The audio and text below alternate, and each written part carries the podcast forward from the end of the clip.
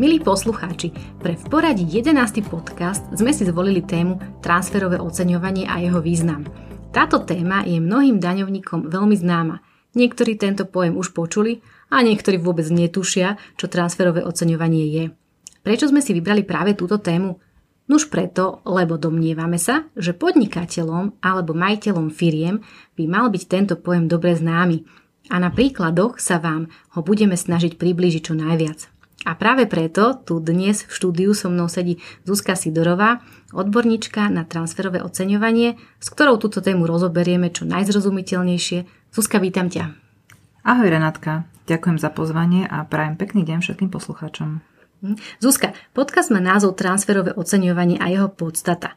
Vedela by si poslucháčom v skratke priblížiť, čo tento pojem znamená? No, Podstatou transferového oceňovania je zamedziť umerým transakciám, ktoré sa uskutočnia len za účelom zníženia daňovej povinnosti konkrétneho daňovníka. Ak sa bavíme o transferovom oceňovaní v zahraničných kontrolovaných transakciách, potom hovoríme o zamedzení zníženia daňovej povinnosti nielen na úrovni konkrétneho daňovníka, ale aj na úrovni konkrétnej krajiny alebo teda jurisdikcie. Platí, že zisk sa má zdaniť tam, kde sa vytvára pridaná hodnota. No a v praxi my často hovoríme, že každý štát chce svoje dane. Ak by som to teda mala zhrnúť, tak zmyslom transferového oceňovania je nastaviť zmluvné podmienky a ceny medzi závislými osobami tak, ako by boli nastavené v porovnateľnej transakcii za porovnateľných podmienok medzi nezávislými osobami. Takémuto nastaveniu sa hovorí aj tzv. princíp nezávislého vzťahu, alebo ak používame anglickú literatúru, tak je to arms, arms length principle. Mhm. Čo znamená, že by sme si medzi závislými osobami nemali nastavovať výhodnejšie podmienky obchodu alebo transakcie, ale mali by sme si ich nastaviť, ako keby sme ich poskytovali alebo príjmali od nezávislej osoby. Tak? Áno, presne tak. Týka sa to transakcií medzi tuzemskými daňovníkmi a zahraničnými, ako aj vo vzťahu tuzemských daňovníkov. Uh-huh. Spomenuli sme pojem závislé osoby a podľa zákona o daní z príjmov sa závislou osobou rozumie osoba blízka, ekonomicky, personálne alebo inak prepojená osoba alebo subjekt, nemusí to byť len osoba, e, alebo osoba alebo subjekt, ktorý je na účely konsolidácie súčasťou konsolidovaného celku. Áno, hovoríme o pojme ekonomické personálne prepojenie.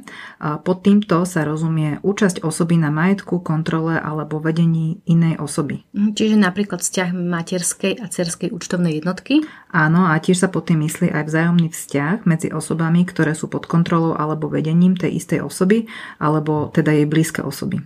Čiže v tomto prípade by sme mohli hovoriť zase o cerských účtovných jednotkách, kde vlastní materská spoločnosť niekoľko takýchto cerských účtovných jednotiek.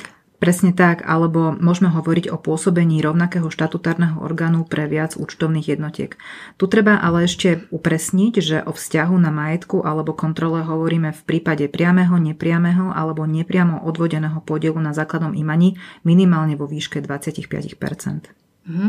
My v zákone poznáme aj definíciu zahraničnej závislej osoby a to je vzájomne prepojená tuzemská fyzická osoba, tuzemská právnická osoba alebo tuzemský subjekt napríklad so zahraničnou fyzickou osobou, právnickou e, osobou alebo subjektom. Rovnako sa posudzuje aj vzťah medzi daňovníkom s neobmedzenou daňovou povinnosťou a jeho stálymi prevádzkárňami v zahraničí, ako aj vzťah medzi daňovníkom s obmedzenou daňovou povinnosťou a jeho stálou prevádzkárňou na území Slovenskej republiky a vzťah medzi stálymi prevádzkárňami daňovníkov, ktorí sú vzájomne prepojení. V súvislosti s transferovým oceňovaním je potrebné ešte ozrejmiť aj pojem kontrolovaná transakcia, ktorý je ustáleným pojmom aj v kontexte medzinárodnom. Podľa zákona o daní z príjmov sa kontrolovanou transakciou rozumie právny vzťah alebo iný obdobný vzťah medzi dvomi alebo viacerými závislými osobami, pričom jedna z týchto osôb je daňovník s príjmami podľa paragrafu 6 zákona o daní z príjmov. Mhm. Ty myslíš príjmy z podnikania a z inej samostatnej zárobkovej činnosti, z prenajmu a z použitia diela umeleckého výkonu. Áno, presne tak, alebo potom ešte hovoríme uh, o právnickej osobe, ktorá dosahuje zdaniteľný príjem z činnosti alebo z nakladania s majetkom. A povedzme si, čo sa za kontrolovanú transakciu nepovažuje. Čiže na kontrolovanú transakciu sa nepovažuje prenájom, z ktorého plynú príjmy podľa paragrafu 6 odsek 3 zákona o daní z príjmov, čiže príjmy z prenajmu nehnuteľnosti, ak ide o nehnuteľnosť, ktorú fyzická osoba nemá zaradenú do obchodného majetku a nájomcom je fyzická osoba, ktorá túto nehnuteľnosť využíva napríklad na osobné účely. Áno, presne tak. E, čiže ak sa vrátime k tomu, že čo je tou kontrolovanou transakciou, tak e, medzi kontrolované transakcie patria predovšetkým rôzne druhy transakcií s hmotným majetkom, s nehmotným majetkom, rôzne finančné transakcie, rôzne vnútroskupinové služby, dohody o príspevkoch na náklady alebo transakcie, ktoré sú spojené s podnikovými reštrukturalizáciami. Treba taktiež poznamenať, že pri posudzovaní kontrolovanej transakcie sa vždy berú do úvahy skutočné okolnosti transakcie bez ohľadu na to, ktoré sú e, ktoré si závislé osoby určili e, písomnou formou. Toto je všeobecné pravidlo e, preváhy skutočného obsahu nad formou, ktoré uplatňujeme nielen na Slovensku, ale teda aj v iných krajinách a v angličtine je tento pojem známy ako substance over form. Mm-hmm. Takže zosumarizujme to. Transferové oceňovanie predstavuje proces určovania cien medzi závislými osobami v kontrolovaných transakciách s potenciálnou možnosťou prenosu transferu ziskov za účelom vyhýbania sa plateniu daní kde za kontrolovanú transakciu podľa uvedeného kritéria sa všeobecne nepovažuje závislá činnosť podľa zákona o daní z príjmov, a to bez ohľadu na to, či je vykonávaná zamestnancom závislej osoby, spoločníkom alebo konateľom. Áno, presne tak, ako hovoríš. A ešte dodám k tomu, že ak daňovník, ktorým je fyzická osoba alebo právnická osoba s príjmom do 49 790 eur, realizuje kontrolované transakcie, nemôže mať určité zvýhodnené daňové postupy ako mikrodaňovník, ktorého definíciu máme v zákone mm. o mhm. daní z príjmov. Stále počúvate podcast Cafe e Percento. Dane, účtovníctvo a mzdy pre odborníkov ako aj bežných ľudí. Viac informácií nájdete na www.epercento.sk V mesiaci december vás čakajú zaujímavé školenia od spoločnosti Sfera AS na témy ako veľké zmeny v zákonníku práce od 1.11.2022, zostavenie účtovnej závierky a daňového priznania k daní z príjmov právnických osôb, novely zákona o daní z príjmu od 1.1.2023, účtovná závierka v podvojnom účtovníctve podnikateľov za rok 2022 a mnoho ďalších. Kompletnú ponuku vzdelávania nájdete na www.seminare.sfera.sk. Dobre, povedzme si teraz takú praktickú rovinu, aby tie poslucháči tomu lepšie rozumeli. Čiže daňovníci, napríklad právnické osoby, sa bežne stretávajú v daňovom priznaní, teda myslím, že iba právnické osoby, fyzické osoby majú tabulku I, transakcie závislých osôb, kde sa uvádzajú výnosy a náklady medzi závislými osobami podľa druhu transakcie. Uvediem konkrétne napríklad úvery, pôžičky, služby, licenčné poplatky, majetok a zásoby. V tomto prípade uvádzam hodnoty všetkých závislých transakcií uskutočnených v daňom zdaňovacom období. Ak podľa legislatívy vyhodnotím, že nemusím viesť transferovú dokumentáciu, uvediem iba správne údaje v tabulke I v daňovom priznaní, čo postačuje a nemusím pripraviť transferovú dokumentáciu. Čo ale v prípade, ak už mám transakcie, ku ktorým mám povinnosť vyhotoviť takúto transferovú dokumentáciu? No, daňovník musí v prvom rade situáciu vyhodnotiť podľa usmernenia Ministerstva financí Slovenskej republiky k príprave transferovej dokumentácie. Pričom teda podľa tohto ustanovenia sa pripravuje dokumentácia v skrátenom, základnom alebo úplnom rozsahu tu by som chcela uviesť, že usmernenie určuje iba minimálny rozsah transferovej dokumentácie. Správca dane môže vyzvať daňovníka na predloženie ďalších informácií slúžiacich k preukázaniu súladu cien použitých v kontrolovaných transakciách s princípom nezávislého vzťahu. Túto možnosť teda, daň, teda správca dane aj reálne využíva.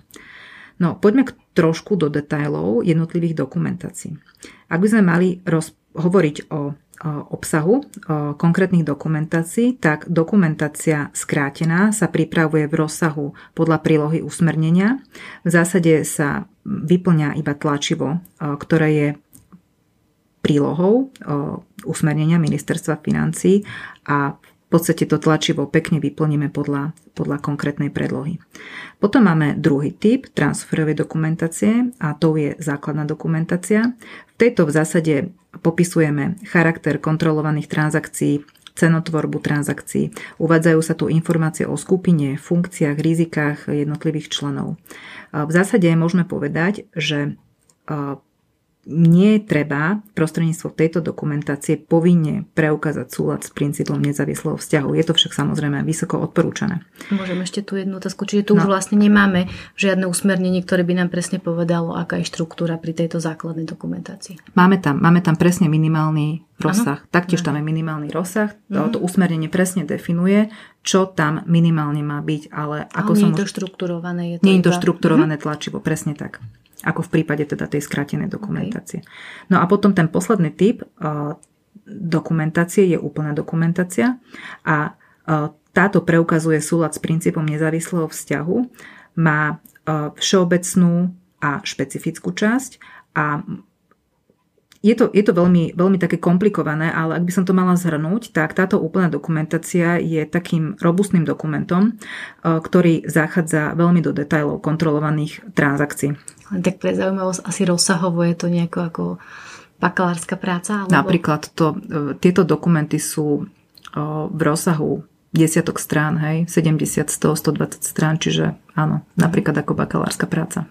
Ale zrejme finančnú správu aj tak na konci zaujíma ten záver, kde je uvedené teda to vyhodnotenie, neviem, v prípade pôžičiek percentuálne, alebo čo, čo ich tak najviac Jedno, Áno, jednak aj to ale um, aby vôbec oni mohli povedať, že, že to naše vyhodnotenie je správne, aby teda s ním mohli súhlasiť, tak um, musia musia rozumieť uh, rozloženiu funkcií a mm. rizik uh, tých jednotlivých, jednotlivých členov mm. alebo teda participujúcich uh, spoločností na tej konkrétnej transakcii. Mm. Pretože bez toho my nevieme povedať, kto je napríklad testovanou stranou, hej, koho finančné údaje máme sledovať.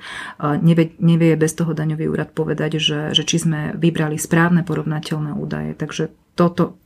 Čiže musia celý obsah čítať viac menej, lebo áno, áno. není to ako v, ja neviem, v prípade znaleckého posudku, kedy ma na konci zaujíma celková cena nehnuteľnosti, ktorú tak. potom teda oceňujem a dávam do účtovníctva, ale, lebo to bol nejaký sú, súbor výpočtov, ale oni potrebujú vlastne celé to navnímať. Áno, presne tak. Presne mhm. tak. No ale vlastne skrátenú dokumentáciu bežne poznajú aj účtovníci, nakoľko je to teda, ako sme sa bavili, štrukturovaná príloha usmernenia k transferovému oceňovaniu. A teda jedná sa o minimálny rozsah dokumentácie, kde sa okrem údajov u daňovníkovi uvádzajú celkové výnosy skupiny podnikov, údaje o závislej osobe a prehľad transakcií daňovníka so závislou osobou, kde sa vyplňajú položky ako nehmotný, hmotný, finančný majetok vo forme výnosov, obstarávacej ceny a ako pri dlhodobom majetku, tak aj pri krátkodobom majetku. Áno, a rovnako sa tu vyplňajú aj výnosy a obstarávacia cena pri materiále, zásobách, vlastnej výrobe a tovare. A možno najzaujímavejšou položkou sú pohľadavky a záväzky, či už dlhodobé alebo krátkodobé, pod ktorými sú myslené pôžičky, úvery, dlhové cenné papiere. Ďalej sa tu uvádzajú náklady na manažerské služby, výskum a vývoj, marketingové služby, prenájom, licenčné poplatky a ďalšie výnosy a náklady. Uh-huh. Čiže skrátenú dokumentáciu si teda vedia vyhotoviť daňové subjekty alebo účtovníci relatívne aj sami. Čo sa však teda, ako sme sa bavili, nedá povedať o základnej alebo úplnej dokumentácii. Áno, presne tak. Mm, základná a úplná dokumentácia sú rozsahom a obťažnosťou náročnejšie a vyžadujú si detailné analýzy, ako sme už teda aj e, si povedali. Na to, aby sme mohli urobiť tieto analýzy, nám nestačia častokrát informácie od účtovníka. E, keď pripravujeme takýto typ dokumentácie, tak uh, diskutujeme tu už s finančnými riaditeľmi alebo, alebo až teda podnikovými riaditeľmi. Analýzy sú uh, pre nás veľmi dôležité, veľmi dôležité a sú východiskovou základňou pre určenie správnej metódy transferového oceňovania a následný výber porovnateľných údajov. Um, tu je tiež ešte dôležité uviesť, že príprava takejto dokumentácie je dlhodobý projekt. Takže um, ak majú, Renátka, tvoji poslucháči, povinnosť vypracovať e, buď e, základnú alebo úplnú transferovú dokumentáciu, určite im odporúčam, aby si to nenechávali na poslednú chvíľu, e, respektíve až na to obdobie, keď si ju teda vyžiada daňový úrad. Je dôležité poznamenať, že transferová dokumentácia nie je povinnou prílohou daňového priznania, lebo už som sa stretla, priznám sa v praxi s tým, že niektorí to automaticky podávali s daňovým priznaním. Aha. Čiže nie je to iba teda ale formálny dokument, ale dôkazom a podporným dokumentom o trhovom nastavení vzťahov medzi závislými osobami. No a akých chyb sa najčastejšie daňovníci dopúšťajú v súvislosti s touto témou? Čo si sa ty v praxi, s čím si sa najviac stretla? Tak, so všeličím som sa v praxi stretla. A, mnohí žijú v domnení, že transferové oceňovanie sa týka len nadnárodných spoločností.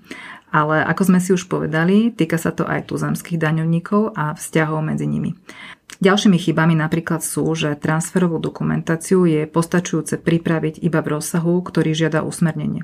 Prípadne, že stačí transferovú dokumentáciu pripraviť iba za jedno zdaňovacie obdobie a v nasledujúcich už nie je povinnosť e, vyhotoviť ďalšie dokumentácie. Môžem tu ešte sa spýtať, no. čiže ak máme treba z nejakú pôžičku, ktorá treba z dlhodobo, e, čiže bola uzavretá, ja neviem, od roku 2020, kde bola vyhotovená transferová dokumentácia, tak potom už každý rok nie je potrebné vyhotovovať novú, alebo musí, či, či stačí tá prvotná, aj keď sa jedná o jeden teda právny vzťah alebo jednu, zmluvu. A, takto finančné transakcie sú trošku v tomto prípade osobité. To mhm. znamená, mm-hmm. že tam, tam sa to testuje na obdobie, v ktorom bol ten vzťah uzatvorený. Čiže na začiatok. Hej, čiže mm-hmm. na začiatku, presne tak. Čiže tu už nemusíš ako keby revidovať každý, každý jeden rok, že či, mm-hmm. ten, či ten úrok je v súlade s princípom nezávislého vzťahu. Samozrejme, ale uh, pokiaľ by, si, pokiaľ by ten vzťah trval, ja neviem, 10-15 rokov, tak mm-hmm. tiež je dobre sa potom nad tým zamyslieť že, mm, a predstaviť si, ako by sa teda mhm. správali uh, nezávislé osoby v praxi. Ale v prípade napríklad prenajmu, tam by sa to už prehodnocovalo, alebo, alebo skôr služieb? Skôr, skôr, skôr, skôr služieb, áno. Mm-hmm. No, čiže aby sme sa teda vrátili k, uh, k, tej, k tým chybám, mm-hmm. tak um, uh, tu by som ešte rada uviedla raz, že transferovú dokumentáciu v rozsahu, ktorý je daný usmernením ministerstva financí, e, je iba minimálnym rozsahom. Hej? Čiže v, v tých daňových kontrolách sa stretávame s tým, že daňový úrad žiada informácie, ktoré sú výrazne nad rámec e, toho minimálneho obsahu podľa, podľa usmernenia. Mhm.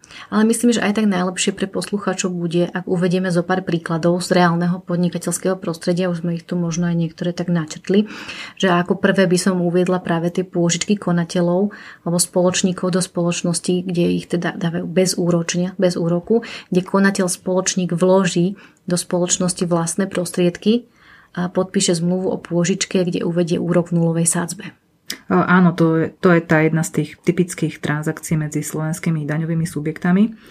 Keďže konateľ ako fyzická osoba nezistuje základ dane podľa paragrafu 17, kde máme teda tie všeobecné ustanovenia o zisťovaní základu dane, nie je povinný zhotoviť transferovú dokumentáciu.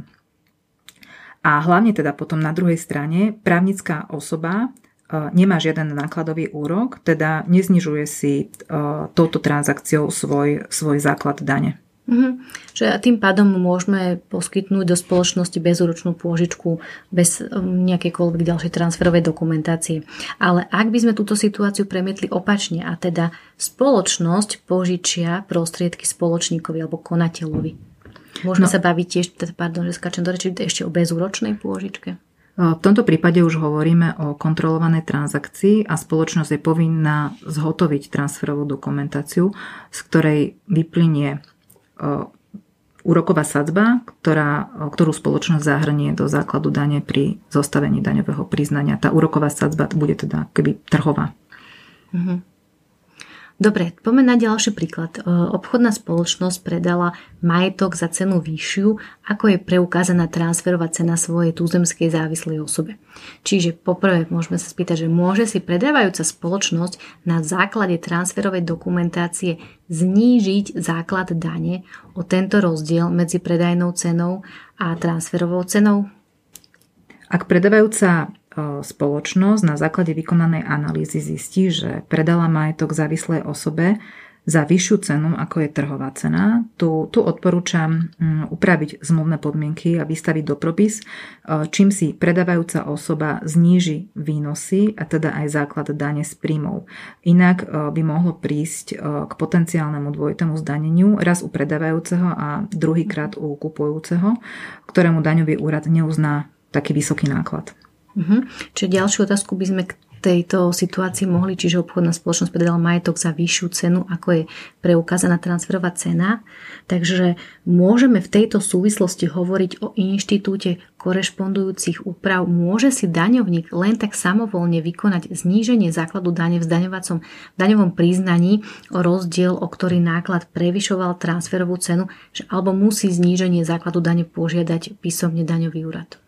Tento inštitút korešpondujúcich úprav sa osobitne viaže na vzťahy, ktoré sú zahraničné a osobitne vzťahy, ktoré sú tuzemské.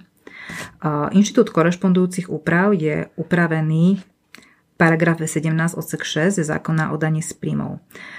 Využíva sa na to, aby sa zabránilo dvojitému zdaneniu tej istej transakcie. To znamená, že sa využíva na zníženie základu dane konkrétneho daňovníka. Inštitút korešpondujúcej úpravy Tomuto inštitútu predchádza daňová kontrola, respektíve nejaký úkon správcu dane. V zahraničných závislých vzťahoch sa korešpondujúca úprava slovenského daňovníka môže vykonať iba nadväznosti na povolenie správcu dane. V tuzemských vzťahoch sa tieto úpravy vykonávajú automaticky bez predchádzajúceho povolenia správcu dane. Hej, lebo um, v tých zahraničných vzťahoch máme vlastne dve jurisdikcie, ale v tuzemských vzťahoch máme, máme jurisdikciu Slovensko, kde jednému daňovníkovi zoberieme a druhému pridáme. Takže mm-hmm. takáto, takáto logika je za tým. Mm-hmm. No a teda keď sa bavíme, že jednému pridáme a druhému zoberieme, ale musí byť aj tá transferová cena rovnaká a mali by teda na tvorbe ceny spolupracovať alebo nemusia tieto dve strany? Tak e, za tvorbu a vedenie dokumentácie zodpovedá každý daňovník samostatne ale nevylúčuje to samozrejme možnú spoluprácu závislých osôb. E, v praxi v zásade závislé osoby aj spolupracujú. Mhm. Ja som sa v praxi stretla s prenajmom priestorov neziskovej organizácie obchodnej spoločnosti, kde obchodná spoločnosť poskytovala prenájom neziskovej organizácii, ňou zriadenej za symbolickú cenu. A v tomto prípade sme vyhodnotili, že daná transakcia splňa definíciu kontrolovanej transakcie a je potrebné na ňu uplatniť princíp nezávislého vzťahu a spoločnosť musela zvýšiť základ dane v daňovom priznaní. Dôležité je si uvedomiť, že nezisková organizácia nemusela zaplatiť vyšší nájom, ale že iba prenajímateľ rozdiel medzi reálnou cenou a transferovou cenou e, musel zdaniť v daňovom priznaní. Áno, je to tak, ako hovoríš. E, je málo pravdepodobné, aby v prípade nezávislých osôb došlo k bezplatnému prenajmu majetku, prípadne prenajmu za symbolickú cenu. E, za bežných okolností by nezávislý prenajímateľ požadoval od nájomcu minimálne nájomné vo výške pokrývajúcej nielen jeho vynaložené náklady, ale aj zisk. Mm-hmm, čo je také logické. Áno. Poďme si niečo povedať o daňových kontrolách a transferovej dokumentácii. Správca dane otvorí kontrolu daňovému subjektu, napríklad na DPH alebo daň z príjmov právnických osôb, nájde a identifikuje možný problém v transferovom oceňovaní a následne rozšíri kontrolu na transferové oceňovanie. A za obdobie, za ktoré môže správca dane najskôr otvoriť kontrolu, je nasledujúci deň po uplynutí lehoty na podanie daňového priznania daní z príjmov právnických osôb. Zväčša sa jedná obdobie po 31.3. a najneskôr až 10 rokov spätne, čiže transferovú dokumentáciu je potrebné uchovať si až 10 rokov. Áno, je to tak, pretože tu sa uplatňujú, ak teda hovoríme o medzinárodných vzťahoch, tak tu sa uplatňujú pravidlá zmluv o zamedzení dvojitého zdanenia a v tomto prípade nám teda vychádza zo zákona o správe daní, že tie vzťahy môžu byť kontrolované až 10 rokov. No a takáto lehota na predloženie dokumentácie je 15 dní od dňa doručenia výzvy. No 15-dňová lehota na zhotovenie napríklad úplnej dokumentácie je absolútne nereálna, preto je veľmi dôležité, aby si firmy dokumentáciu vypracovali alebo dali vypracovať v reálnom čase, v ktorom sa transakcia realizuje. Áno, veď sme sa bavili, že aký to má veľký rozsah, čiže nie je možno naozaj za 15 tak, dní vyhotoviť. No a môže si správca dane vyžiadať transferovú dokumentáciu aj bez otvorenia daňovej kontroly? No áno, samozrejme môže a to na základe výzvy. Správcu dane, Tomuto v praxi vedie identifikácia rizikových faktorov, ktoré mu vyhodnotil jeho informačný systém. Uh-huh. A Suzi, vedela by si našim poslucháčom dať zo pár rád na záver? O, áno, veľmi rada.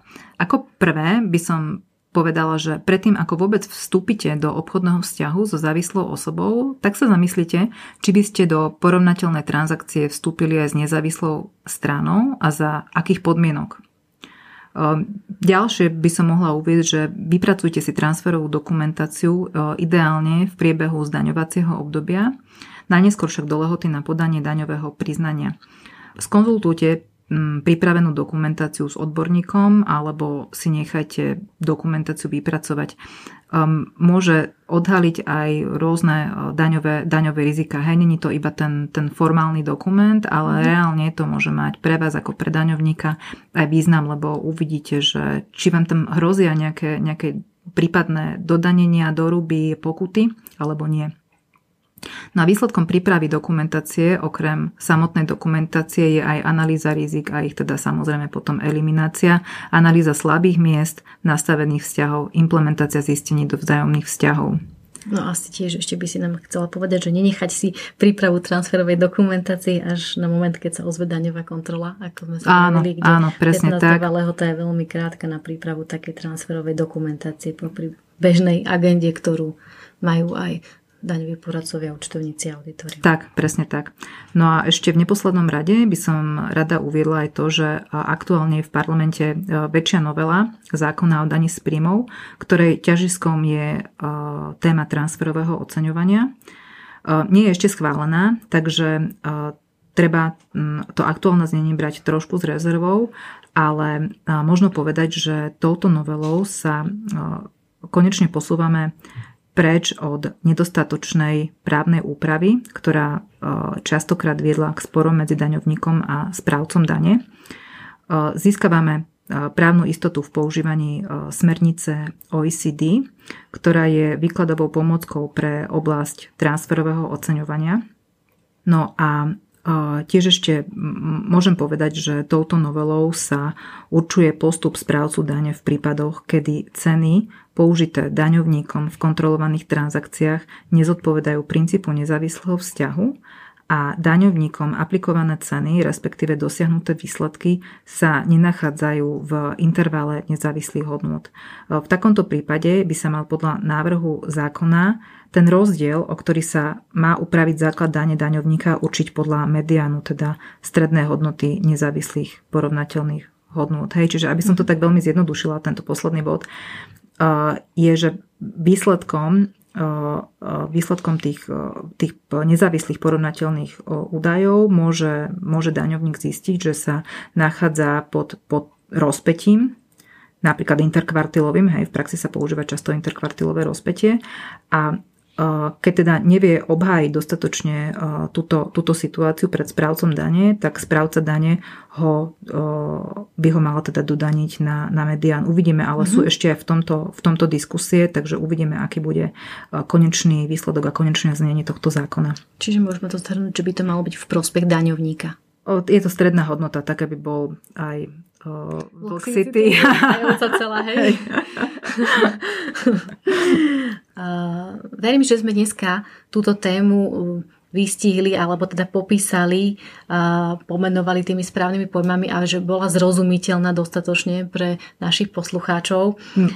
Verím teda aj ja, ale ono je to ako, ťažká téma. Je, je to veľmi, ťažká téma, je hej. to veľmi, veľmi osobitná téma. Aj v praxi sa uh, transferovému oceňovaniu uh, daňoví poradcovia venujú osobitne. Hej. Je to akoby časť časť toho samotného daňového poradenstva. Je to, je to naozaj veľmi komplexná a no zložitá téma. Nerobí to každý, lebo e, musí sa tomu naozaj venovať do hĺbky, lebo nedá Áno. sa to tak, ako teda tá skrátená, ako sme sa bavili. Áno. Zuzka, ďakujem veľmi pekne za tvoj čas a inšpiratívny a podnetný rozhovor, v ktorom sme, myslím, teda uviedli poslucháčov do základov transferového oceňovania. No, Renátka, veľmi pekne ďakujem za pozvanie a pevne verím, že všetko, čo sme v dnešnom podcaste povedali a čo tu odznelo, bude pre našich poslucháčov prínosom. A tento podcast pripravujeme ako podporu k systému e-percento. Ide o praktickú unikátnu pomôcku pre firmy a účtovníkov. Ako novinku sme pridali dochádzkový systém. Viac informácií nájdete na www.epercento.sk A od mikrofónu zdraví Renata Bederková.